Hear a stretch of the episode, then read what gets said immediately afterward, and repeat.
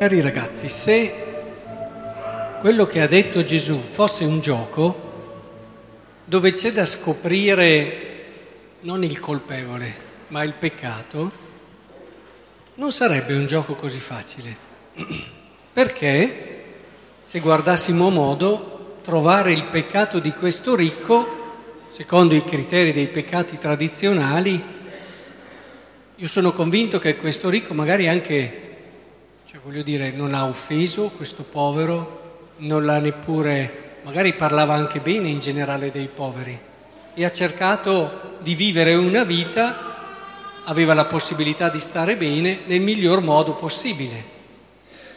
Che alla fine proviamo a, ad applicarlo ad ognuno di noi, magari non siamo dei ricchi, però la logica è quella in base alle mie possibilità, cerco di vivere la vita nel miglior modo possibile. È forse peccato questo?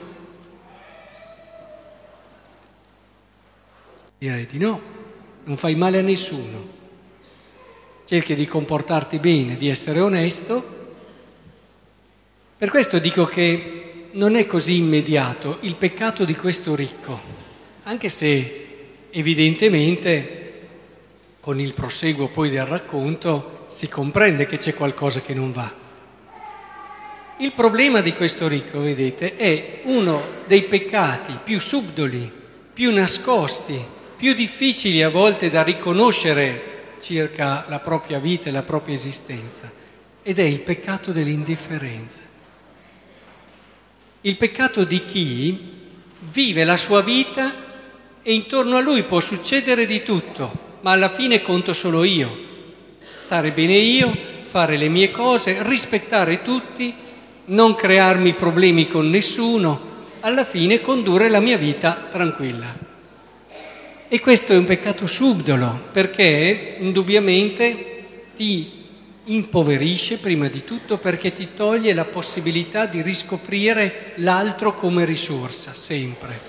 Anche quando è un povero, anche quando non ha nulla da darti, l'altro è sempre una risorsa e quando tu vivi solo, concentrato sulle tue cose, sei più povero, non c'è niente da fare. Magari starai bene perché hai tutto quello che desideri, ma ti manca tutto quello che ancora non conosci, che è molto di più di quello che tu desideri. È importante che entriamo in questa prospettiva. Quello che la persona concentrata su di sé non conosce è molto più di quello che che lui desidera. Ora, se questo è vero, e questo brano è molto chiaro, avere questa attenzione verso l'altro, che può essere un povero in cose materiali, ma non necessariamente solo questo, può essere una persona che ha solo bisogno di essere ascoltata. Quante volte sfrecciamo durante la giornata, presi dalle nostre cose, e magari ci sono Lazzari che sono lì che vorrebbero un po' del nostro tempo, anche solo un po' delle nostre attenzioni, un po' delle nostre gentilezze a volte, della nostra tenerezza, un po' della nostra comprensione, del nostro perdono. Ma quante cose siamo troppo presi dalle nostre cose. Corriamo, ma dietro a tutto questo correre, credetemi che non sempre c'è della reale necessità è che non abbiamo il coraggio di uscire da un sistema, non abbiamo la forza di voler dire bene, magari guadagniamo un po' meno, adesso è una situazione un po' delicata, però in tante situazioni rinuncio a qualche cosa ma mi do più tempo, più tempo perché l'altro possa entrare di più nella mia vita. È una scelta coraggiosa, direi che oggi è il martirio degli anni 2000.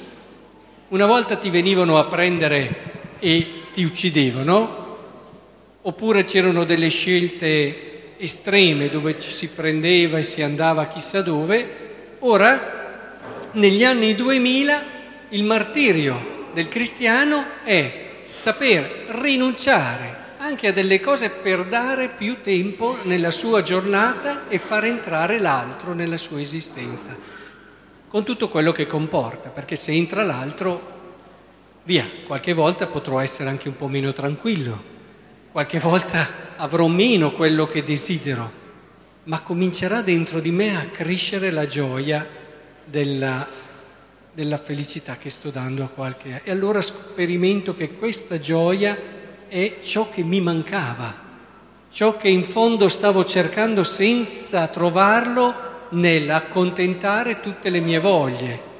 E allora piano piano comincio a scoprire un mondo e un universo totalmente nuovo. Pensate ragazzi, nei vostri compagni di scuola, avete cominciato le scuole, credete che non ci sia un Lazzaro? Non pensate a uno che è lì che muore di fame, eh? magari ci sono anche quelli in questo periodo, che hanno delle difficoltà a arrivare alla fine del mese, ma non pensate solo a quelli, pensate a un vostro amico che desidera tantissimo che voi abbiate attenzione verso di lui, che lo aiutate, che lo ascoltiate. È da scuola, da, dalla vostra età che comincia il rischio di non accorgersi di Lazzaro. Ma poi, andando avanti, immaginatevi quante situazioni nella nostra vita. Guardate che tutti noi abbiamo Lazzaro, eh? Nessuno escluso, a partire da me quel parrocchiano che ha bisogno e io magari non me ne sono ancora accorto o non gli ho dato quell'attenzione necessaria. E poi dopo, se lo caliamo nella vita di tutti noi, a partire dalle persone più vicine, pensate, ecco, io vi vorrei dare davvero questo impegno, quello di cercare in questa Eucaristia, uscendo da questa Eucaristia, di trovare almeno uno, perché magari ne abbiamo anche di più, almeno un Lazzaro nella nostra vita, di cui si è scivolato, siamo presi da tante cose in buona fede, credo che questo ricco non fosse in mala fede, sinceramente. Però non ci siamo accorti, il Lazzaro della nostra porta, quel Lazzaro lì. E mi raccomando, non facciamo l'errore, come dice qui alla fine del Vangelo, di non cogliere, no? Di non cogliere perché il Vangelo, i santi ne hanno ascoltato una volta il Vangelo e sono diventati santi tante volte. Noi di Vangeli ne abbiamo così ascoltati, ma non è importante adesso fare delle scelte. Usciamo da questa Eucaristia con la consapevolezza del nostro Lazzaro. Chiediate, chiedetele questa grazia al Signore proprio perché ognuno di noi possa riscoprire quella risorsa, quella ricchezza. Pensate che risorsa era per questo ricco Lazzaro. Era un'eternità di gioia e lui non se ne è accorto. Le cose più preziose a volte ci sfuggono ai nostri occhi, sfuggono ai nostri sensi chiediamo questa grazia. Mi raccomando anche voi ragazzi partite da scuola e domani state attenti, pensateci già da adesso, chi può essere il Lazzaro della vostra classe, che non vuol dire che sia, ma che però se voi siete più attenti potreste aiutarlo di più. Io mi accontento di così, che intanto ne troviamo uno, poi vedrete che ci prenderete gusto e magari ne scoviamo tanti altri.